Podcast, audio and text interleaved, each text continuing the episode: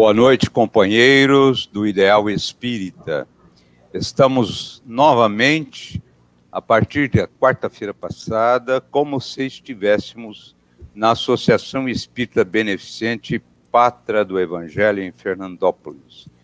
Temos o Luiz Cláudio Barro, que representa esta instituição tão bela, tão produtiva, e temos hoje a palestra a cargo de Haroldo Dutra Dias. As impressões iniciais de Luiz Cláudio.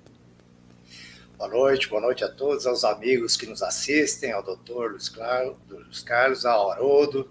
Realmente é um prazer muito grande termos aí mais uma vez nessa quarta-feira a oportunidade de nos comunicarmos com os nossos companheiros de doutrina, né? Levarmos a palavra amiga, a palavra certa e vivenciarmos uma noite com certeza maravilhosa na presença do nosso querido Haroldo. Né? Seja bem-vindo, Haroldo, você que já esteve na nossa cidade há tempos atrás, na nossa casa, e nós queremos te dar as boas-vindas de coração, porque você é muito bem-quisto, muito amado aqui por todos nós. Oh, Palavras iniciais? Isso. Ô, oh, Luiz Cláudio, eu que agradeço, agradeço também ao Luiz Carlos pelo convite, pelo carinho, eu tenho uma, uma lembrança muito grata do Pátria do Evangelho por conta da minha ligação espiritual com Nestor Mazotti. Eu tenho uma dívida profunda, profunda de gratidão ao Nestor Mazotti a toda a família Mazotti, porque ele foi o espírito encarnado, a época encarnado, que percebeu a importância de nós espíritas termos uma tradução do Novo Testamento. Né? Temos uma tradução isenta, literária, que não tivesse nenhum resquício de proselitismo, que fosse uma tradução honesta, transparente. E ele, enquanto esteve à frente da Federação Espírita Brasileira, ele deu todo o apoio que ele podia e o que ele não podia. Ele deu para esse projeto e eu me lembro do dia que nós fomos aí, na companhia dele, né? Foi em 2015, Haroldo. 2015. Não, é. Foi anterior. Depois, 2015, eu estava em espírito, né? É, é, é. Haroldo veio em 2015, né? É, eu tive. É, quando estou, acho que foi, foi antes, né? Foi, é, foi, foi antes, antes, Foi antes. Acho que foi 2009 ou 2010. Exato, exato. 2010. Depois eu voltei no Pátio do Evangelho em Isso. 2015, né? E então, da primeira vez, ele apresentou, disse que era a casa dele, a, o grupo espírita em que ele cresceu. Eu já conhecia Fernandópolis por conta do grupo espírita Emmanuel, do São Romeu Grise, né? E essa tradição aí de Votuporanga, Fernandópolis, essa região toda. Né? E todo mundo sabe que eu, eu, eu, eu amo o povo paulista e o movimento espírita paulista, né? É, são pessoas muito generosas, muito dinâmicas. parabéns a vocês todos. Tá bom. É, nós queremos agradecer o Oceander Vesk. Ele abriu todas as áreas aos companheiros pela comunicação virtual e é uma pessoa extraordinária. Então, os companheiros espíritas da região e de Rio Preto estão todos conectados conosco. Uma reflexão em prece que Luiz Cláudio faz. A seguir, eu falo algumas, algumas palavras para ouvirmos Haroldo. Vamos elevar então o nosso pensamento a Deus nosso Pai, rogando ao Senhor da vida que nos sustente nas lutas diárias a que todos somos chamados a elaborar, com vistas à evolução do nosso espírito imortal. Agradecer ao Senhor da vida, em especial, por estarmos vivenciando na matéria a presente modificação da humanidade pelos instrumentos que o Senhor delibera para os seus discípulos realizarem dentro de nós mesmos. O Senhor Jesus nos disse: brilha a vossa luz para que vejam as suas vossas boas obras e glorifiquem a nosso Pai que estás no céu. A hora é chegada de fazermos as nossas boas obras, com confiança, com esperança, com amor e com muita fé em nosso Senhor Jesus Cristo, que está à frente de tudo. Ele disse-nos que jamais nos abandonaria, que ficaria conosco até o fim dos tempos. Tenhamos confiança, pois Ele está à frente e Ele está conosco na noite de hoje, abraçando a cada um de nós que estamos conectados mentalmente pelas vias do nosso pensamento, de nossa vontade e de nosso querer. Assim, que a nossa noite seja iluminada pela luz do Senhor Jesus, que nossos propósitos sejam sempre permanentes e firmes, pois Ele conta conosco. E nós necessitamos realizar aquilo que é de nossa parte. E assim, rogamos a Deus a sua proteção, a Jesus a sua presença e a espiritualidade amiga que nos intui que possamos ter uma noite extremamente bonita, bela e produtiva. Que assim seja, graças a Deus. E o semeador saiu a semear. Haroldo Dutra Dias. Bom, eu preparei uma, é, uma reflexão, porque eu também gostaria de transformar isso aqui numa conversa, num bate-papo. Com o Luiz Cláudio, com o seu Luiz Carlos, é, porque fica mais gostoso o bate-papo, a troca de ideias. É, nós temos um tanto conteúdo agora na internet, nessa época da quarentena, e o bate-papo ele é gostoso, né? Então eu vou fazer o seguinte aqui, eu separei algumas questões de O Livro dos Espíritos, para que a gente, a partir dessas questões, nós possamos debater aqui, conversar, é, para que a nossa conversa, além de ficar mais, mais rica, mais plena, ela esteja também embasada no pensamento do codificador. Isso é muito importante, porque nós precisamos extrair o espírito da letra da codificação. Eu penso que essa é uma necessidade hoje premente, né? E eu separei algumas questões aqui, que, que são as questões, para quem está nos acompanhando aí pela internet. Pega o seu livro dos Espíritos, questões 737, 738, 739, 740 e a 784. Então vamos lá, de 737 a 740 e também a questão 784. Nós vamos comentar sobre isso, sobre essa temática das questões do livro dos espíritos.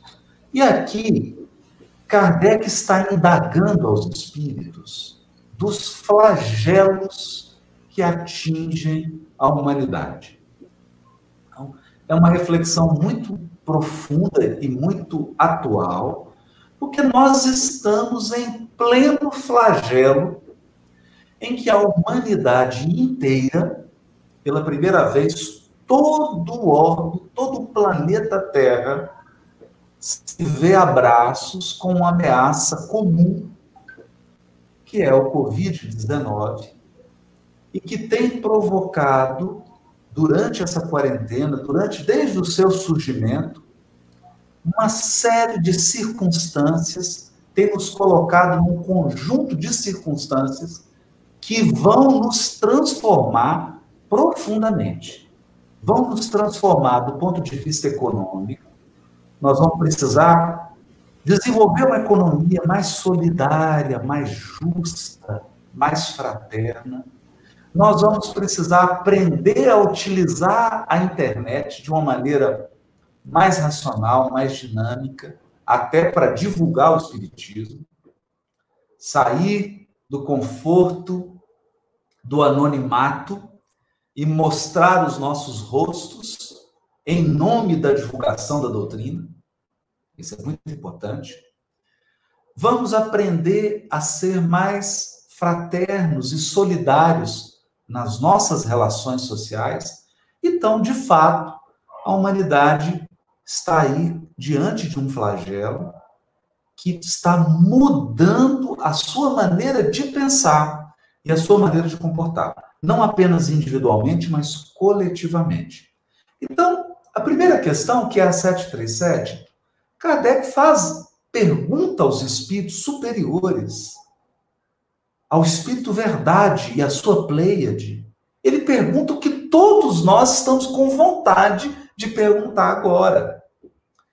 Ele pergunta assim: com que finalidade Deus fere a humanidade por meio de flagelos destruidores? Então você que está aí nos acompanhando e deve estar tá se perguntando: meu Deus, por que, que o Senhor permitiu que esse vírus atingisse toda a humanidade agora, nesse momento? Qual é a finalidade? Qual é o objetivo disso? Né? Claro, nós não estamos dizendo que Deus causou o vírus, não é isso. Nós estamos perguntando por que, que ele permitiu isso.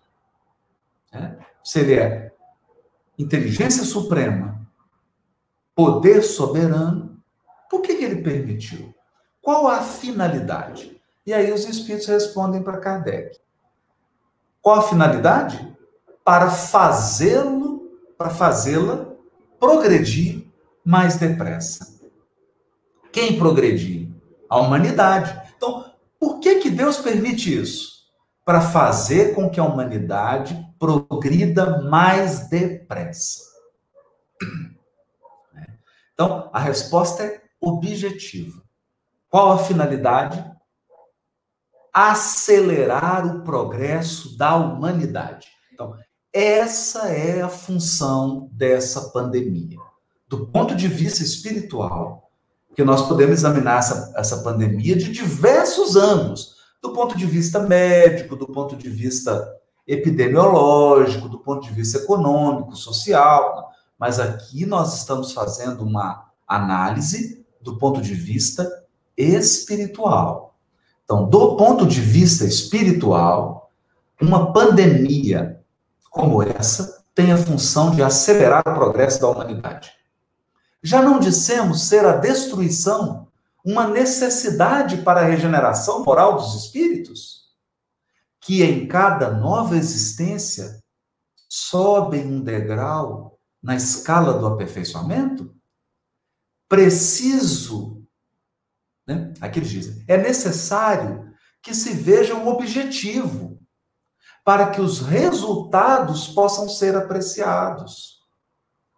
Olha isso. Então, o que, que os espíritos estão aconselhando? Foca no objetivo, porque senão você não vai entender os resultados. Se nós não focarmos para as finalidades da providência divina, nós seremos incapazes de avaliar os resultados desse processo. E aí eles ainda dizem mais. Somente do vosso ponto de vista pessoal os apreciais. Daí vem que os qualificais de flagelos por efeito do prejuízo que eles vos causam. Ou seja, nós fazemos uma avaliação puramente individual. Né? Então, você, ah, eu desencarnei. Ah, o meu parente desencarnou. Aquela pessoa desencarnou. Então, como nós estamos totalmente focados na consequência individual do processo, nós não conseguimos enxergar a finalidade coletiva do fenômeno.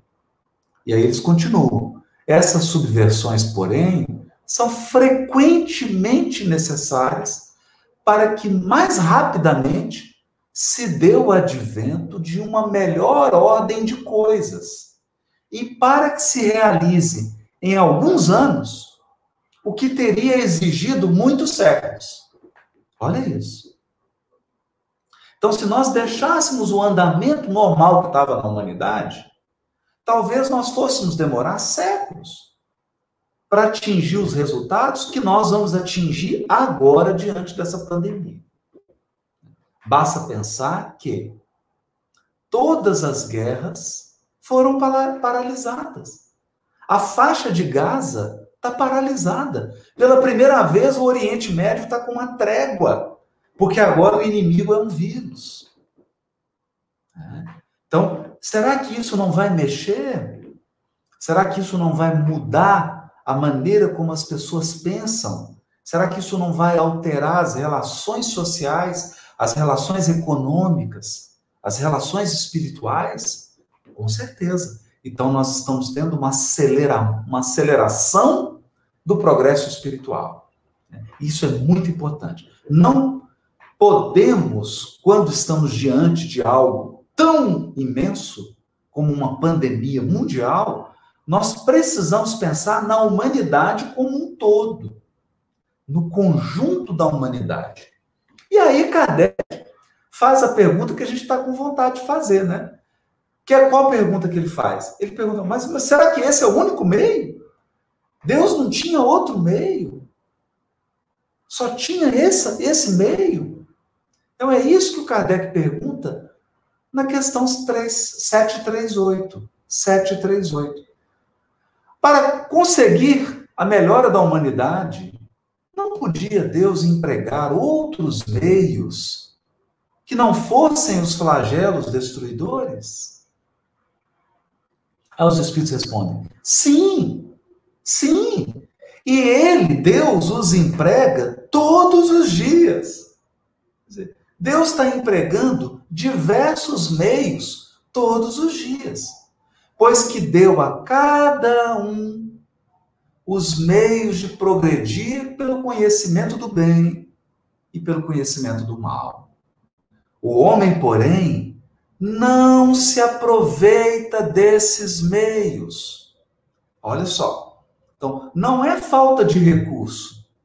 Deus disponibiliza infinitos recursos para o progresso, tanto dos indivíduos quanto das comunidades, das sociedades. Mas será que os indivíduos e as comunidades aproveitam esses recursos? Não.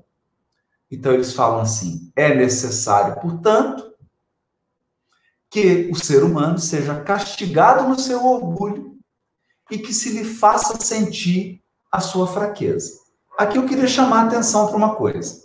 Quando os espíritos falam em castigo, eles não estão usando a palavra castigo no sentido teológico de um Deus vingador, de um Deus que castiga. Eles estão usando a palavra castigo no sentido pedagógico. Pedagógico. Então, imagine uma professora do primário, está ali dando aula, e as crianças começam a fazer uma farra, uma confusão. Pedagogicamente, a professora vai bater nas crianças? Claro que não. Claro que não. Ela vai agredir emocionalmente as, as crianças? Claro que não nem vai agredir fisicamente, nem emocionalmente, não vai agredir de jeito nenhum. Então, o que, que a professora faz? Ela aplica um castigo pedagógico. Castigo pedagógico, que é, por exemplo, na minha época, a professora falava assim: agora vai copiar essa lição 30 vezes. Não é? Então, aplicava um tipo de medida pedagógica para que a criança sinta as consequências dos seus atos.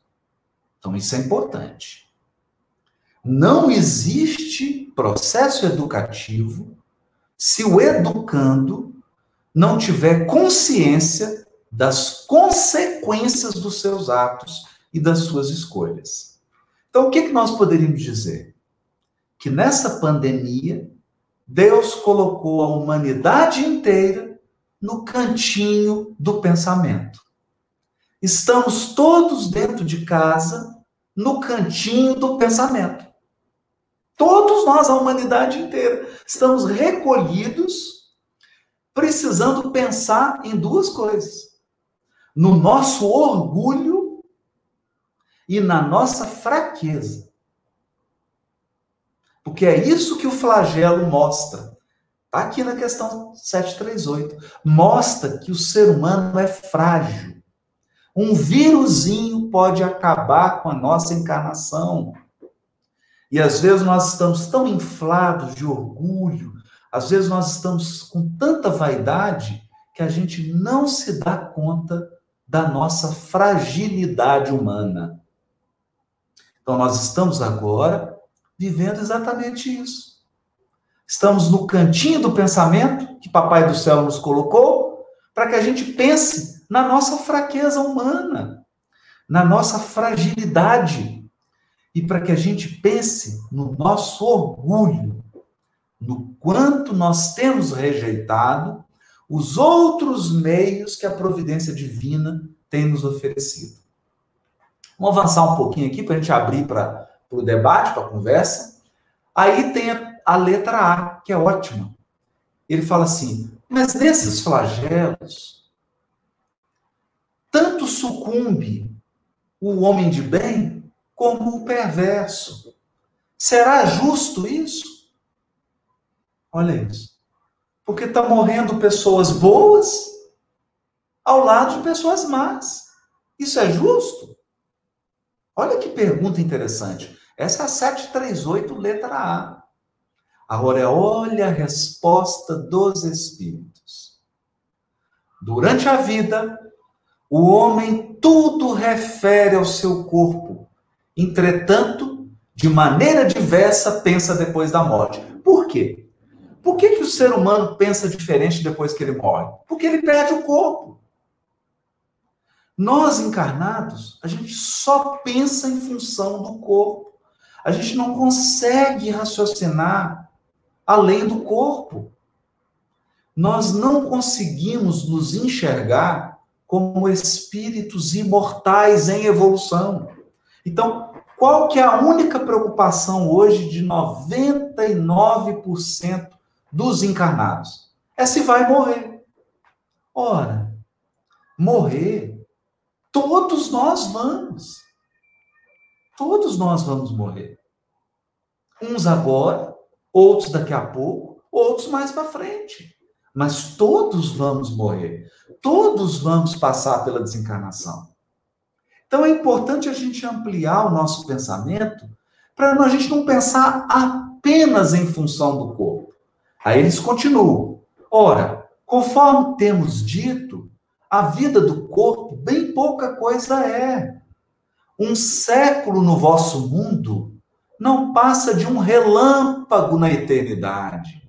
Logo, nada são os sofrimentos de alguns dias ou de alguns meses de que tantos vos queixais. Representam um ensino que vos é dado e que vos servirá no futuro. Os espíritos pré-existem e sobrevivem a tudo. Gente, isso aqui é muito importante. Muito importante. Todos nós já existíamos antes desse corpo aqui. Antes do seu corpo nascer, você já existia. E mais, você vai continuar existindo mesmo seu corpo morrendo. Porque o seu espírito, ele pré-existe e ele sobrevive à morte.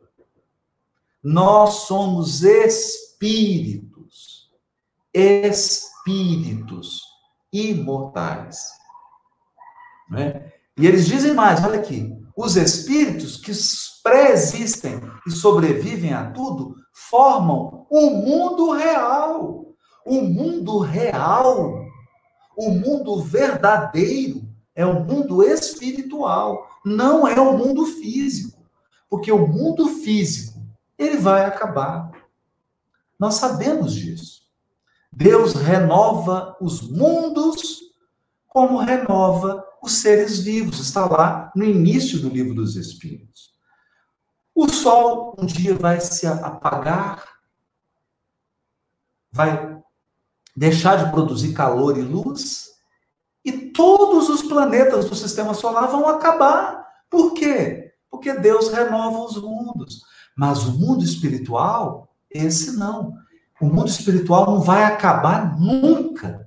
Então, o verdadeiro mundo e a verdadeira vida é no mundo espiritual. É isso que eles estão dizendo. Os corpos são meros disfarces que eles aparecem no mundo.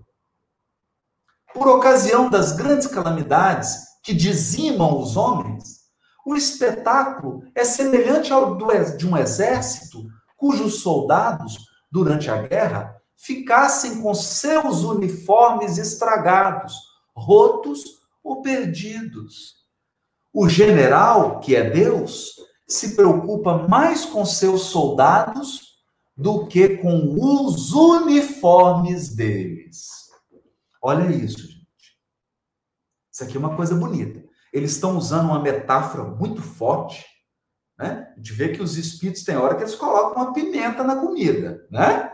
Eles estão usando uma metáfora aqui da guerra. De uma guerra. E é importante a gente pensar isso, para a gente não alimentar uma visão fantasiosa da encarnação. A encarnação é uma luta, não contra os outros. Não contra os outros. Pelo menos não deveria ser. Mas a encarnação é uma luta contra as nossas imperfeições. A gente encarna para lutar. Como dizia Paulo de Tarso, o verdadeiro combate o combate verdadeiro, o combate contra as nossas imperfeições. Então é uma luta. E nós somos soldados do nosso progresso.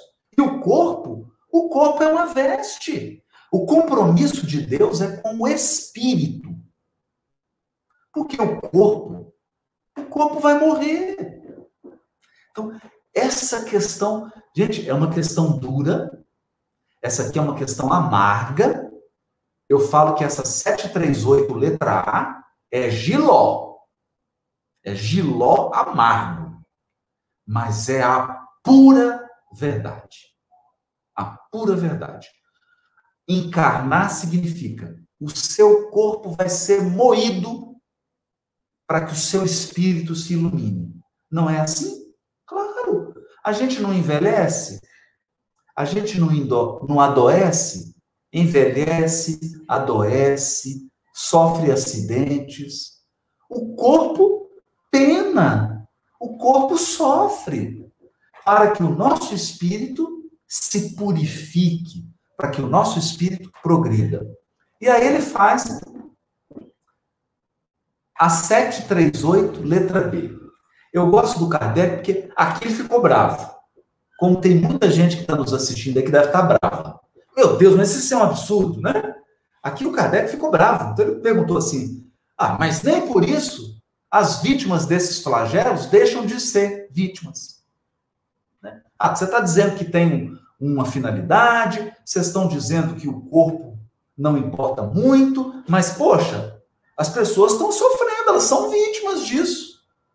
Aí olha aqui que os espíritos respondem se considerasseis a vida, qual ela é, e quão pouca coisa representa com relação ao infinito, aqui ele está falando da vida física, menos importância vocês dariam a isso.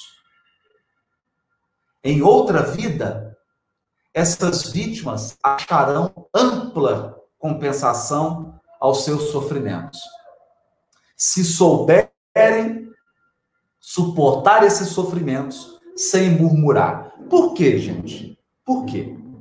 Porque quando alguém é vítima de um flagelo desse e vem a desencarnar, essa pessoa está purificando o seu espírito. Então, numa próxima existência, ela encarna mais purificada. Mais purificada significa com mais méritos, com menos débitos a serem resgatados. Então, essa pessoa vai ser compensada. Ela vai receber infelicidade pelo fato dela ter progredido. Olha que coisa linda.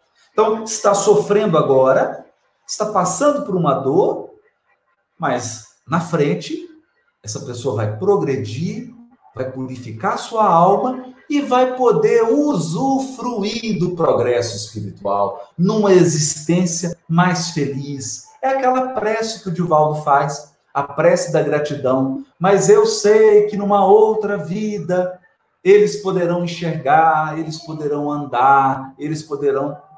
fazer as coisas que não estão fazendo. Então nós precisamos ter essa visão aqui, enxergar a evolução do ponto de vista espiritual.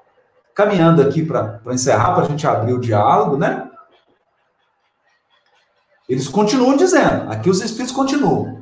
Venha por um flagelo à morte ou por uma causa comum, ninguém deixa de morrer desde que haja soado a hora da partida. Olha o que, que os Espíritos estão dizendo. Estão dizendo assim, meus irmãos, nenhum de vocês vai deixar de morrer, de desencarnar. Seja por um flagelo, seja por uma causa comum. Todos terão que passar pela desencarnação. A única diferença, no caso do flagelo, é que maior número parte ao mesmo tempo. O que, que o flagelo faz? Ele faz com que o maior número volte ao mundo espiritual ao mesmo tempo. Mas todos voltariam. Todos voltariam. Né? Então, esse é um pensamento. É duro? É duro ouvir isso. Não é fácil ouvir isso. Isso aqui não é fácil. Mas é verdadeiro é verdadeiro. Né? E nós precisamos absorver isso, né? A 739 diz assim: Kardec pergunta: tem os flagelos destruidores utilidade do ponto de vista físico? Porque até aqui os espíritos estão falando da utilidade espiritual do flagelo. Espiritualmente, os flagelos contribuem para a evolução moral dos seres e fisicamente? Contribui para alguma coisa? Para a vida aqui na Terra? Contribui? Não obstante os males que eles ocasionam? Aí os Espíritos respondem: tem. Mudam por vezes as condições de uma região. Mas em muitos casos, o bem que deles resulta, só as gerações vindouras o experimentam. Né? Então, olha, olha, olha, olha que bonito isso aqui. Traz benefícios como essa epidemia vai trazer. Avanços na ciência, avanços na economia, avanços nas relações sociais, uma série de avanços. Talvez a nossa geração não perceba isso. Mas as próximas gerações vão perceber. Elas vão se dar conta disso do progresso que está sendo efetuado. Porque a nave humanidade estava indo numa direção e a providência divina está mudando a direção dessa embarcação que é o planeta Terra. Lá na frente nós vamos perceber os perigos que a gente estava correndo e o quanto que esse flagelo foi proveitoso para o nosso avanço. E a 740, Kardec pergunta assim: não são os flagelos igualmente provas morais para os homens, que os põem a braços com as mais aflitivas necessidades? Aí os espíritos respondem: os flagelos são provas que dão ao homem ocasião de exercitar a sua inteligência, de demonstrar a sua paciência, a resignação ante a vontade de Deus e que lhe oferecem ensejo de manifestar seus sentimentos de abnegação, de desinteresse e de amor ao próximo, se não estiverem dominados pelo egoísmo. Então eu vou resumir aqui. O que que o COVID-19 vai ajudar a gente a desenvolver? Tá aqui, ó. Inteligência, paciência, resignação, abnegação, desinteresse e amor ao próximo. Seis coisas: amor ao próximo, desinteresse, abnegação, resignação, paciência e inteligência. Que a gente vai aprender a lidar com os vírus, vai aprender medicamentos, vai aprender como é que funciona o corpo humano. Vamos, e já estamos treinando paciência. Todos nós estamos tendo que ficar em casa, aprendendo paciência.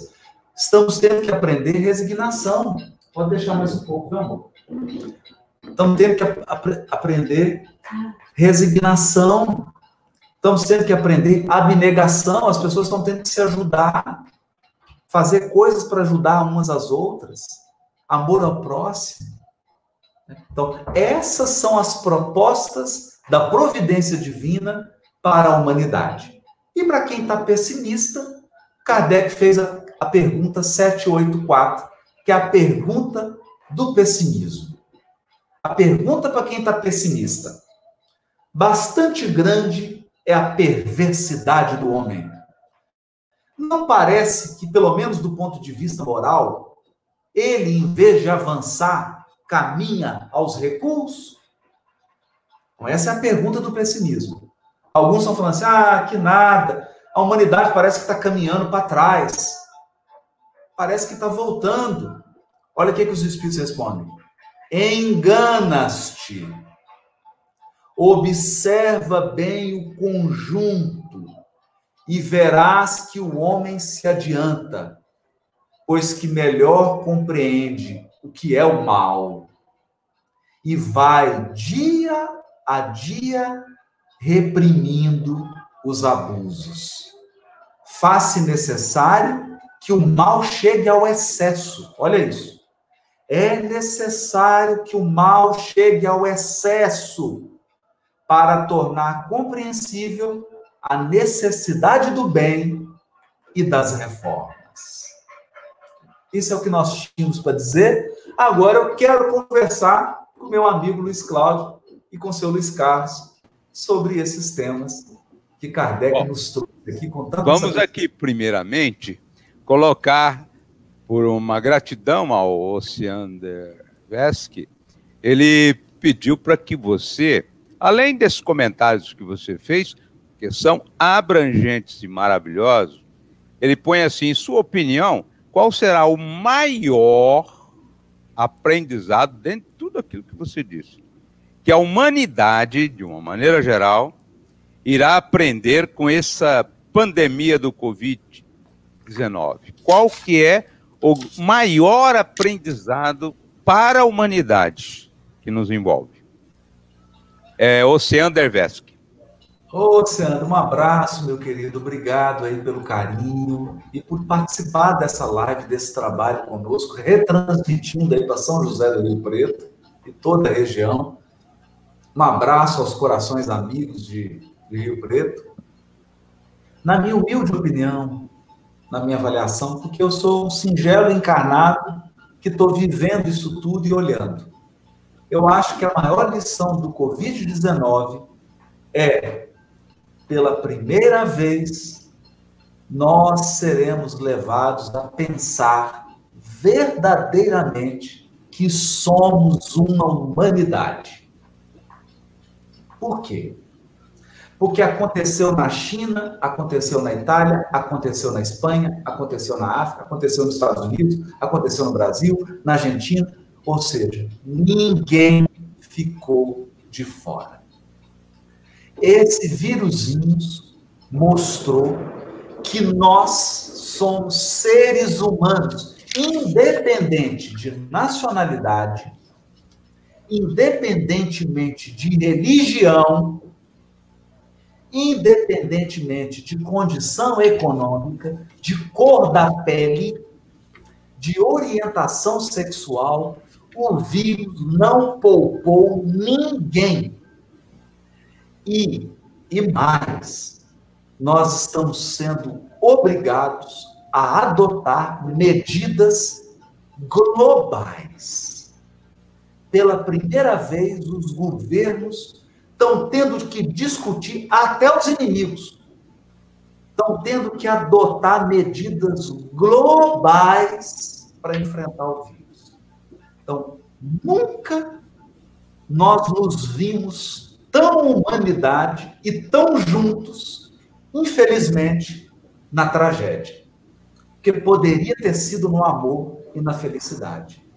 Nós poderíamos ter desenvolvido esse senso de humanidade, criando uma economia solidária, criando um modelo político solidário, mais inclusivo, criando uma igualdade social mais respeitosa, mas infelizmente a nossa dureza de coração nos uniu na dor. E agora, na dor, nós estamos chegando uma conclusão. Não tem diferença de chinês, italiano, africano, brasileiro. Não tem diferença. Todos somos seres humanos. E não vai tardar muito a próxima lição. Nós vamos aprender que, além de seres humanos, daqui a pouquinho, nós vamos aprender que somos espíritos imortais, filhos de um mesmo Pai. Ah, inclusive, a observação interessante que os chineses estão contribuindo com os norte-americanos é, quanto às metodologias de prevenção e de cuidados. Quando que até há, dias atrás eles estavam quase para fazer a terceira grande guerra mundial. Olha que consequência maravilhosa. E soliscar, e a gente pensar numa coisa. Uma cidadezinha na China produz quase a totalidade de máscara para o mundo inteiro. Muitos insumos da saúde que nós estamos utilizando agora para enfrentar o vírus, para é, equipamentos de proteção e também insumos para enfrentar o vírus, vem da China. Então, olha que lição de humildade está sendo dada para o mundo inteiro, né? Várias lições. Será que será que é certo concentrar toda a produção num país só? Porque a mão de obra é mais barata, é quase escrava? Será que é justo entrarmos numa guerra comercial quando tem milhões de pessoas passando fome? Então, todas essas questões estão sendo colocadas pela providência divina para que nós, seres humanos, possamos refletir sobre elas, né? Ô, Luiz Cláudio, faça uma questão, que eu tenho uma pessoal para passar para o nosso Haroldo.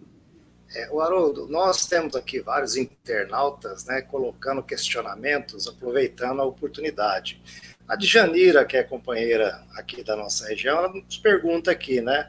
Estamos bem atrasadinhos na evolução. Será que estaremos, estamos, estaremos vivenciando um salto quântico moral? Janira, obrigado pela pergunta, pela participação aqui na live nosso carinho, muitas bênçãos aí para o seu coração, para o seu lar. Nós acreditamos que sim, porque a humanidade, e Emmanuel já dizia isso em 1938, quando a humanidade saía, estava saindo ali da Segunda Guerra, né? Da Primeira Guerra e enfrentando ali a Segunda Guerra Mundial. Emmanuel dizia: a humanidade avançou muito intelectualmente mas moralmente ela estava ainda muito atrás. E a gente vê, se a gente avalia com mais cautela, nós vamos ver que as grandes questões que esse vírus está colocando são questões morais. Morais. Vou dar um exemplo. Os líderes vão ter que aprender a se comunicar. Vão ter que aprender a conversar. Os líderes vão ter que aprender a resolver as coisas na paz, no diálogo. Vão ter que aprender a unir forças. A sociedade vai ter que aprender solidariedade. Por quê? Porque a pessoa que é o porteiro do prédio, a faxineira do prédio, é tão importante quanto o construtor do prédio. Porque se ela pegar o vírus, ela passa para todo mundo. Então, olha as lições que nós estamos tendo que aprender. São lições morais, lições de solidariedade, de paz, de diálogo. Eu diria que o Covid-19 é o maior intensivo de evangelho que a humanidade teve.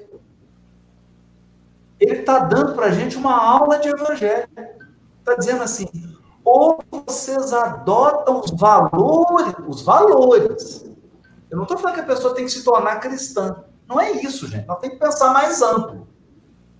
O judeu não vai se tornar cristão. Isso aqui não é proselitismo. Jesus não é proselitista. Mas a humanidade vai ter que aprender os valores. Os valores do evangelho. Que são humildade, confiança em Deus, fraternidade, solidariedade, paz, pacifismo. Né? Então, de fato, moralmente, nós vamos dar um grande passo. Eu não tenho dúvida disso. E, e tem outro detalhe que está aqui nas questões que eu li no livro dos Espíritos. Muita desencarnação em massa significa. O que, que significa desencarnação em massa? Que uma geração está sendo substituída. Uma geração está sendo retirada da encarnação. Por quê? Porque daqui a pouco nós vamos ter uma encarnação em massa também. Então, um grupo grande está deixando a existência corporal e um grupo grande, a nova geração, virá. Então, pode escrever isso. Eu não sou profeta, não, não tenho bola de cristal, não sou a mãe de Ná, mas 8 de abril de 2020. Nos próximos anos, nós vamos ver um aumento gigantesco na taxa de natalidade. Porque a nova geração também virá em bloco. Ela vai encarnar em massa. Então, desencarna em massa e vem uma turma em bloco. Isso está descrito no último capítulo do livro A Gênese do Kardec. Está lá, está dito isso, né? A colocação que eu gostaria que você fizesse é quanto àquela, àquela psicofonia do nosso querido doutor Adolfo de Bezerra Cavalcante. É, ele, ele trouxe para nós, doutor Bezerra, uma observação. Eu sei que você estudou detidamente aquela comunicação, que eu te conheço bem, você está por dentro de tudo. A, a, pergunta que eu faço é intrigante. Tem um determinado momento que o doutor Bezerra de Menezes diz assim: cuidado com o pensamento para não entrar na faixa dos espíritos destruidores, perturbadores, infelicitadores. Eu gostaria que você explicasse para nós a acuidade dessa colocação do Dr. Bezerra de Menezes. Senhores Carlos, eu me recordo de uma comunicação do espírito Dias da Cruz, porque essa comunicação do Dias da Cruz tá, está nessa linha da, da atual psicofonia do Dr. Bezerra pelo Divaldo. É, em Pedro Leopoldo, Espírito Dias da Cruz, no grupo espírita Meimei, pela psicofonia de Francisco Cândido Xavier, isso está lá no livro Instruções Psicofônicas. O doutor Dias da Cruz, nessa psicofonia, ele alertava as pessoas, os encarnados, para o problema que a obsessão provoca de sobrecarga no sistema imunológico. Quando nós estamos numa faixa de sintonia negativa, porque se eu estou numa faixa de sintonia positiva, espírito superior não prejudica ninguém. Não é? Se eu estou sintonizado com a multidão de espíritos superiores, eles só emanam vibrações balsâmicas eles só emanam vibrações de saúde, de paz, de energias fortalecedoras. Mas as entidades perversas e ignorantes, se nós estamos vibrando no medo, se nós estamos vibrando no pavor, se nós estamos vibrando no egoísmo, se nós estamos vibrando na inveja, no despeito, na maldade, na violência, na crueldade, há uma, um acoplamento e o doutor Dias da Cruz descreve isso lá, de mentes. E isso sobrecarrega primeiro o sistema nervoso, e ele descreve lá, e depois do sistema imunológico. E aí diz o doutor Dias da Cruz que o primeiro sintoma, o primeiro sintoma lá são as alergias. Alergias e gripes. Alergias e gripes. Olha isso. E depois, se esse acoplamento de mente, por quê? Porque você passa a ter várias mentes sugando a energia vital de um corpo físico. O nosso corpo físico ele foi projetado para o nosso espírito, não para ficar parasitas espirituais sugando as nossas energias. Isso sobrecarrega o equilíbrio físico e afeta o sistema imunológico. Então, olha só, a nossa condição mental é mil vezes mais importante do que o álcool gel. Eu não estou dizendo que o álcool gel não é importante, pelo amor de Deus, gente. Pelo amor de Deus. Você trata de usar, trata de lavar a mão e seguir as recomendações médicas, pelo amor de Deus, porque a nossa fé é fé raciocinada, hein? Espírita não tem fé cega, não. Espírita tem fé raciocinada. Então, nós seguimos todas as recomendações médicas. Mas de que adianta você limpar suas mãos se a sua mente está poluída? Se você passa o dia inteiro assistindo notícia trágica e alimentando a sua mente de medo, de angústia, de desespero, de sofrimento, o que, adianta? Então, é preciso higienizar a mente. Porque o sistema imunológico depende muito da nossa mente. Nós sabemos disso, gente. O doente que ora, que faz prece, o doente que tem confiança, o doente que enfrenta com alegria, ele aumenta, aumenta muito as chances de cura. Muito. E quer ver uma coisa? Quando você passa por uma decepção, quando você tem uma tristeza, você passa por uma situação muito chata, muito desagradável, a primeira coisa que afeta é seu sistema imunológico. Quando você está estressado, quando você passa por um estresse muito grande, qual é a primeira coisa que afeta? Seu sistema imunológico. Aí você tem uma inflamação na garganta, você tem uma sinusite, você tem uma alergia. Nós sabemos disso. Então a gente entende, é a nossa leitura, não estou dizendo que é a única, né? mas é uma leitura que eu faço, que o doutor Bezerra está chamando atenção para isso. Lavar a mão? Ok. Passar o álcool gel? Perfeito. Ficar em casa, respeitar a quarentena? Maravilha. Mas e a mente? E a mente? E a oração? E a leitura edificante? e o cultivo de bons pensamentos. Isso é fundamental para o seu sistema imunológico. Fundamental.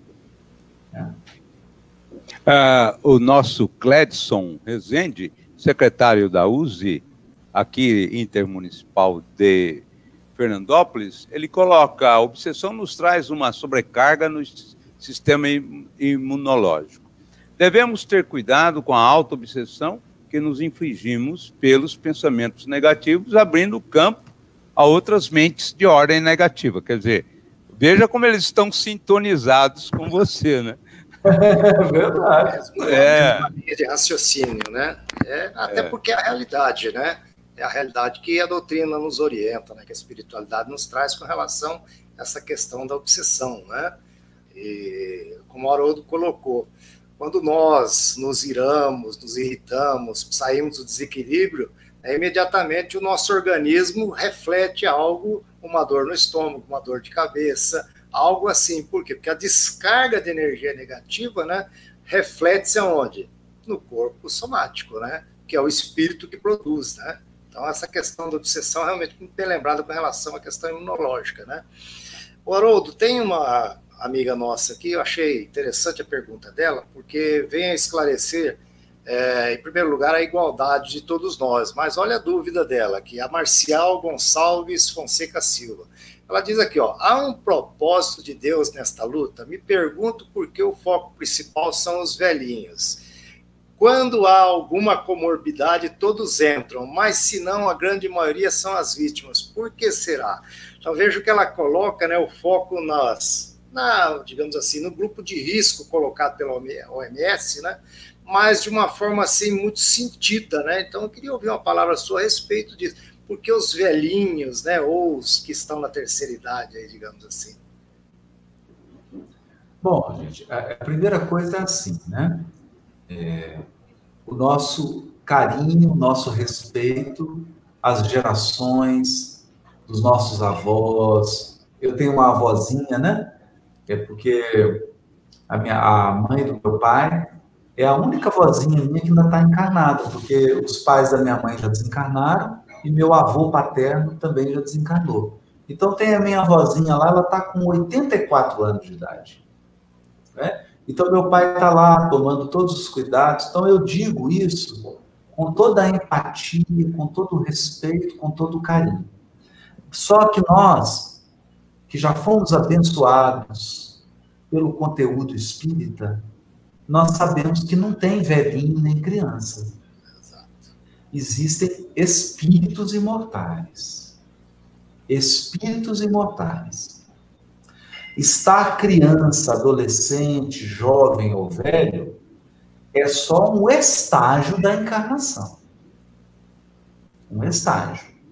E ninguém passa por uma prova ou por uma expiação de desencarnar num flagelo ou numa epidemia se essa pessoa não tem esse registro na sua ficha kármica.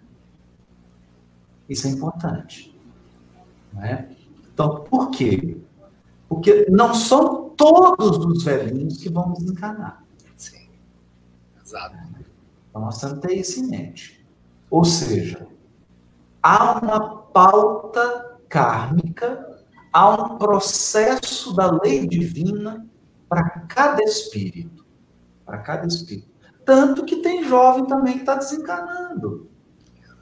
Exatamente. Né? Bora, se nós ampliarmos, aí eu vou sair do indivíduo. Se nós ampliarmos para uma avaliação agora coletiva, agora eu não estou olhando para a minha avó. Eu estou saindo, eu estou olhando agora a humanidade. A humanidade.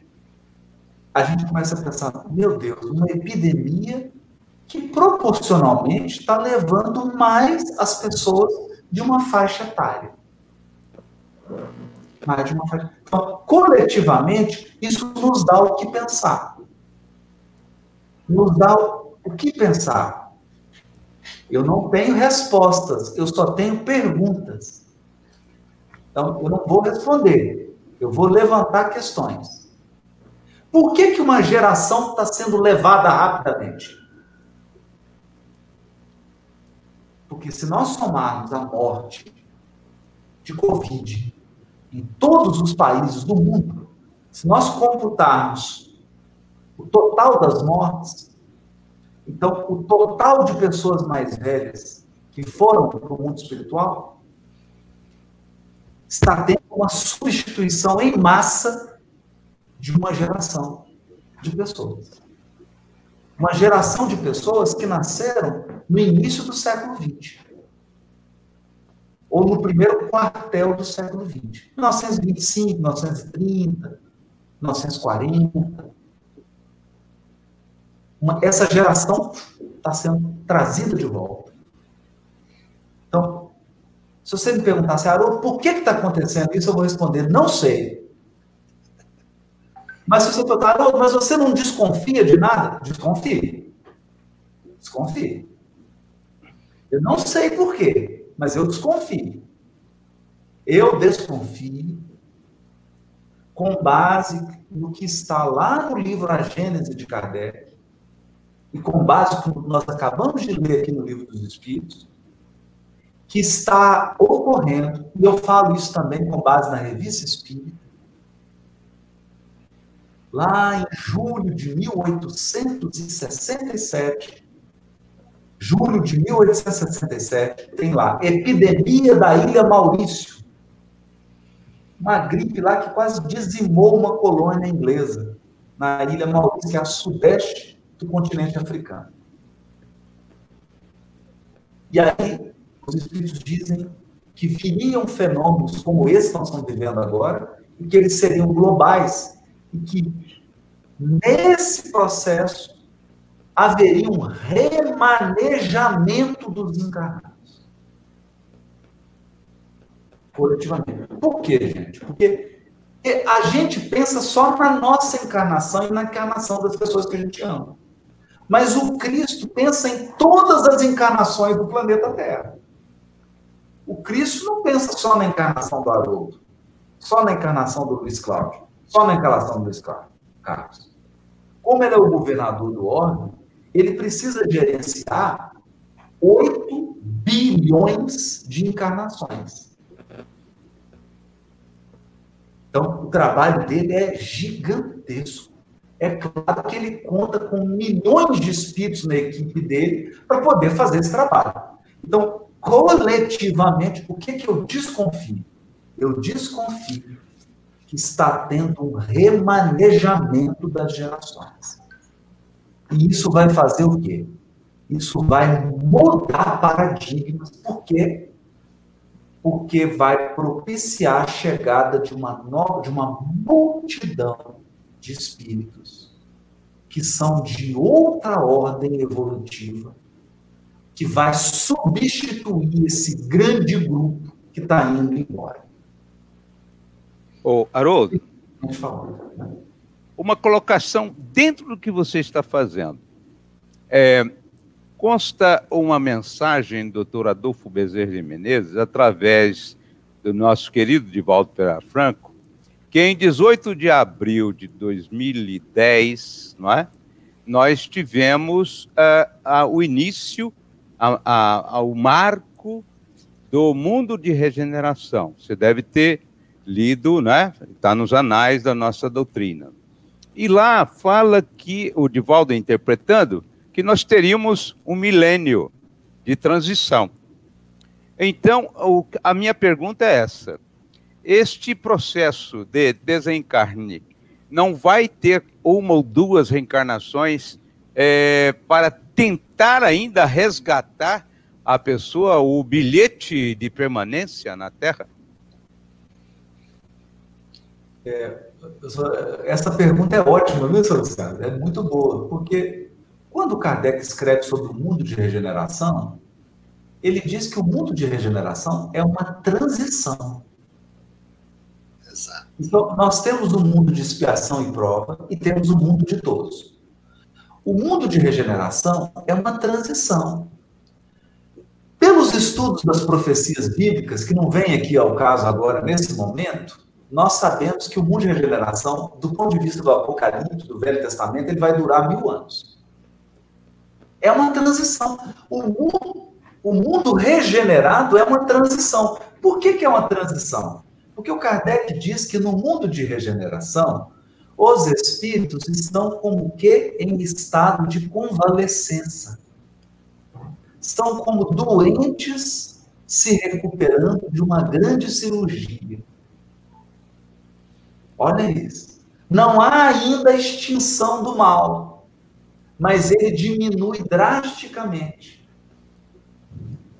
E os espíritos que estão nesse mundo de regeneração, eles têm uma predominância do desejo do bem. Ou seja, a transição planetária vai nos colocar numa grande transição, que é o mundo de regeneração. Porque tem gente achando que o mundo de tem gente confundindo o mundo de regeneração com o mundo ditoso. É isso que as pessoas estão confundindo. Então elas estão achando que assim, hora que vai chegar um ano aí, vai chegar uma data, aí Jesus vai soltar um foguete lá no mundo espiritual e falar assim, regenerou, pronto, acabou. Não. A entrada na regeneração é a convalescência. Então, nós vamos passar por uma sacudida, e a sacudida está só começando. A sacudida vai ser tão grande que a gente vai precisar de 10 séculos para absorver é, e muito bom. entrar no mundo de todos. Entrar no mundo de todos. Então, recuperando o ensino original de Kardec. O mundo de regeneração é uma transição. Então, a transição planetária é uma transição dolorosa para entrar numa transição mais amena, que é o mundo de regeneração. O porto de chegada não é o mundo de regeneração. O cais que Jesus está nos conduzindo é o mundo ditoso. Ditoso, né? exatamente.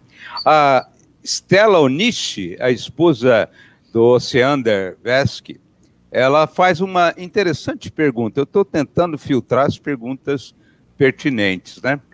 As outras pandemias que a humanidade experimentou trouxeram também grandes avanços morais. Mesmo sem a mesma consciência que temos agora, mesmo sem a nossa consciência de agora, é, essas pandemias trouxeram grandes avanços. O que você tem a dizer sobre as outras pandemias do tempo antigo, né? Já passamos por várias, né? Até uma delas nós perdemos de vista o nosso querido uh, articulador das boticas, não é? O nosso querido uh, auxiliar direto de Bezerra de Menezes, não é? Então, de Sacramento, ele desencarnou é, eu... em uma pandemia, não é? Eurípides Barçanufo, na, na Eurípides Barçanufo. Né? Na gripe espanhola. Só que a gente precisa considerar um aspecto nisso tudo. O mundo não era tão global. Ah, certo. Não é? Então, imaginem se Eurípides Bassanufo tivesse um Instagram, um Facebook, um YouTube, qual seria o tamanho do trabalho de evangelização que ele faria no mundo? Se o Eurípides Bassanufo tivesse o avião para poder viajar em 15 horas estar do outro lado do planeta. Então, é isso que nós estamos que entender. O mundo não era tão global como é agora. É. Então, agora, uma coisinha que acontece, ela afeta instantaneamente o mundo inteiro. É? Então, a velocidade. Não é que a transformação não seja tão grande. Os avanços que a gripe espanhola provocaram foram muito grandes. Mas agora, além de nós estarmos um passo à frente na evolução, que a humanidade evoluiu. A humanidade do início do século XX não é a mesma humanidade de hoje. Progrediu muito. Muita coisa mudou. Muita coisa mudou. Então, agora o que nós estamos vivendo é mais rápido, é mais intenso, é mais global e nós estamos um passo adiante. Então, isso vai nos levar muito mais adiante ainda, por conta do impacto global que isso provocou. Então, Bom, é uma situação sem precedentes. Nós nunca tivemos algo nesse tamanho. Né? Isso aqui é importante. Mas o nosso oh, horário. Agora, agora, nós estamos chegando já no, no final das nossas atividades. Eu liberaria ao Luiz um, uma, uma participação e depois eu vou fazer um pedido para o nosso Haroldo concluir, um pedido especial. Okay, nós tivemos é... juntos, né? Haroldo, nós tivemos lá nos Passos de Jesus e foi para mim, uh, até ele brincou um dia que era aniversário nosso, eu falei, não, é que eu estou nascendo agora, depois desse encontro, né? Foi muito emocionante, porque aprendemos demais com Haroldo, e passei para os companheiros daqui da região as impressões, viu, Haroldo? Passei tudo o que você produziu conosco. Então, você tem alguma coisa, o, o, o Luiz, para a gente fazer um pedido ao, ao Haroldo para terminar? É, a, o grande sentido de, dos comentários que nós observamos aqui hoje, dos internautas, que foram muitos, do Brasil inteiro, diga-se de passagem, né? Tivemos internautas aqui da, é, de Pernambuco, Ceará, é, do estado de São Paulo todinho, Mato Grosso, Mato Grosso do Sul, Rio de Janeiro, pessoal da Eluz lá de Rio Preto, um abraço a todos, né? Então, muita gente da nossa região aqui, mas a, a, o sentimento geral de todos eles, e acho que isso é bastante importante que a gente note, é realmente o sentido é, de moralização que essa vacina, até teve um comentário muito interessante, né? Que essa vacina que a humanidade está tomando com o Covid-19 para nos levar à elevação moral, que são aqueles seis itens que você nos falou, né? Então, isso aí é, um, é, assim, é um sentimento único de todos, nos mostrando de uma forma clara, no meu modo de ver, que a providência divina né, mais uma vez atua com uma perfeição né, que nós desconhecemos né, e que às vezes até nem acreditamos. Né? Então, o sentimento é geral, mostrando e provando para nós todos que aquele que dirige né, os destinos do nosso planeta sabe o que faz e que a humanidade vai se modificar de uma forma maravilhosa. É assim que eu vejo, né? Um momento transcendental, como você falou, é uma sacudida grande, né? Então, todos que comentaram aqui foram nesse caminho. Eu fico é, particularmente muito feliz porque esse é o grande objetivo, né, Haroldo? É mudar o paradigma, é mudar o pensamento da criatura humana, é a reforma íntima tão necessária, né, é a questão moralizadora do ser humano, né? Concorda, Haroldo? Perfeito. Mas, claro, foi um resumo. É isso mesmo. Estou totalmente de acordo. Então, para finalizar, eu pediria que o Haroldo. É, lembrando, viu, Haroldo, que o Geraldo de Carvalho está nos acompanhando, lembra dele, né?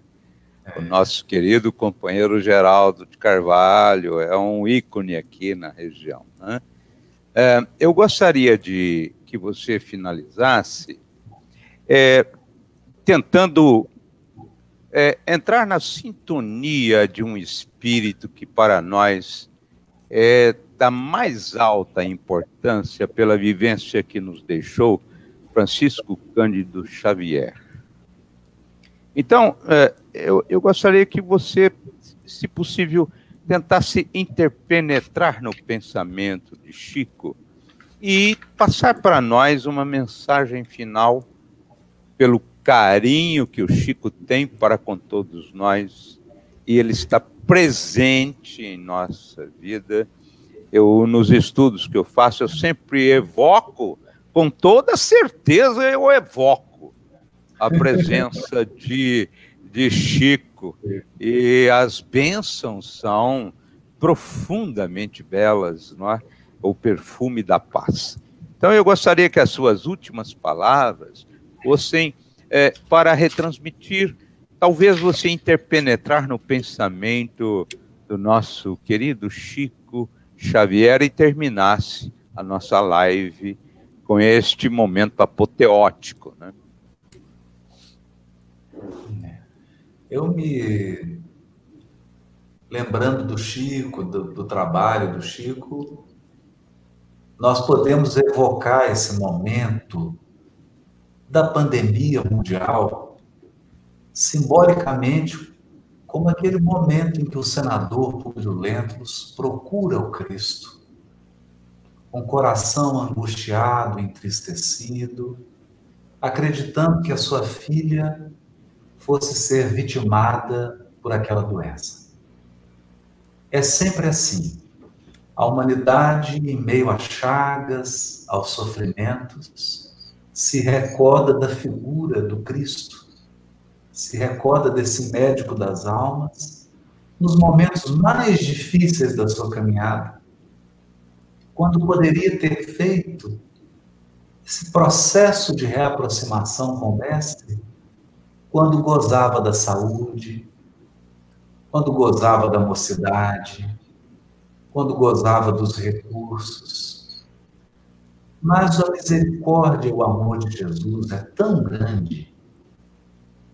E ele tem uma vocação para médico das almas, desde o início da nossa evolução, que ele está sempre de braços abertos para nos acolher, para nos orientar e para amparar essa humanidade sofredora. A humanidade do Covid-19 é a mesma dos leprosos, dos cegos, dos paralíticos. É a mesma humanidade atrofiada que buscava o Cristo.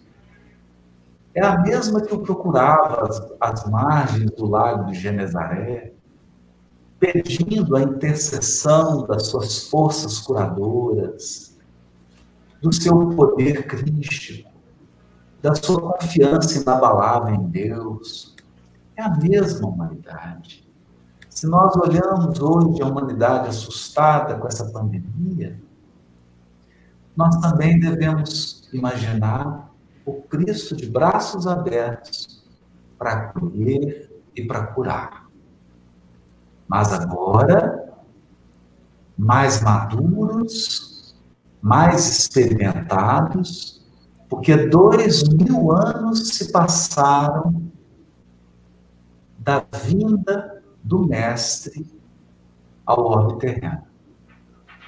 Chega o momento agora do discípulo assimilar a lição e de aprendermos com o Mestre, independentemente das circunstâncias que nos visitam, a nossa confiança em Deus segue como a luz suprema que guia os nossos destinos.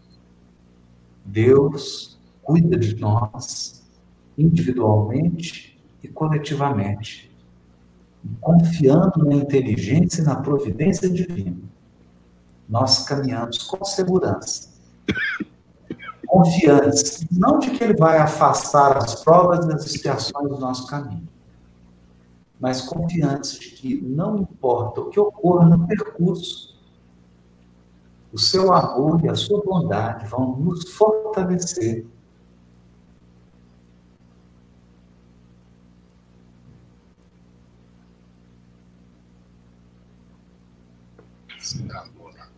Travou a internet do nosso querido. Pode continuar.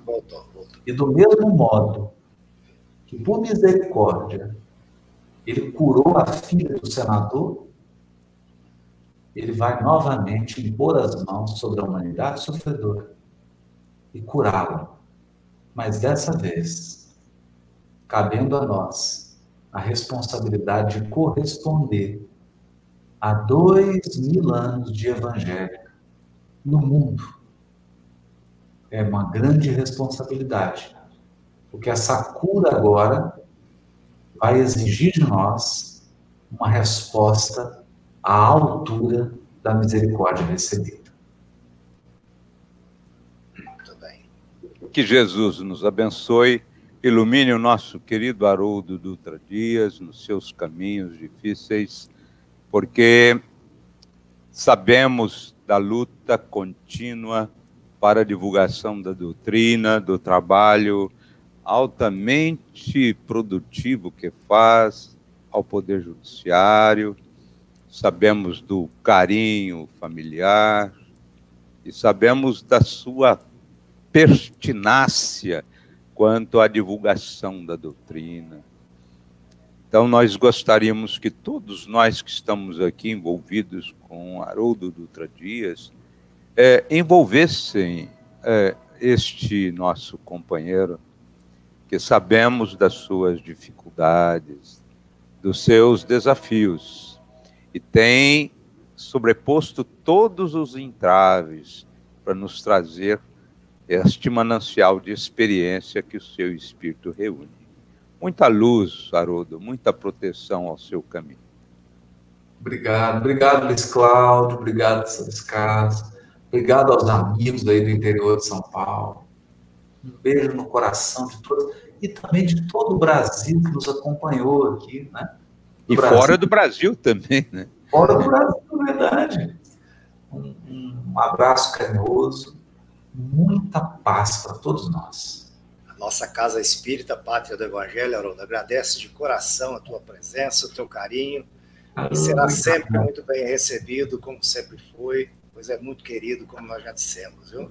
Que o Senhor assim... Jesus te abençoe a você e a sua família e que nós possamos continuar contemplando e participando de tudo aquilo que você traz e reúne de conhecimento para esclarecimento e para oportunizar a todos aqueles que estão dispostos, como você disse, a dar o seu quinhão para que a humanidade verdadeiramente passe esse período com muito consolo, com muita alegria, com muita esperança, com muita fé em nosso Pai. Que assim seja. A sala virtual Joana de Ângeles agradece aos internautas. Vocês são a razão da nossa presença aqui. E nós gostaríamos que todos recebessem as blandícias iluminativas do mundo espiritual nessa hora difícil, para que todos tenham paz, alegria, e nos cantos e nos recantos, também nos encantos do lar de cada um, tenha esperança e muita luz. Que assim seja. Assim seja. Assim seja.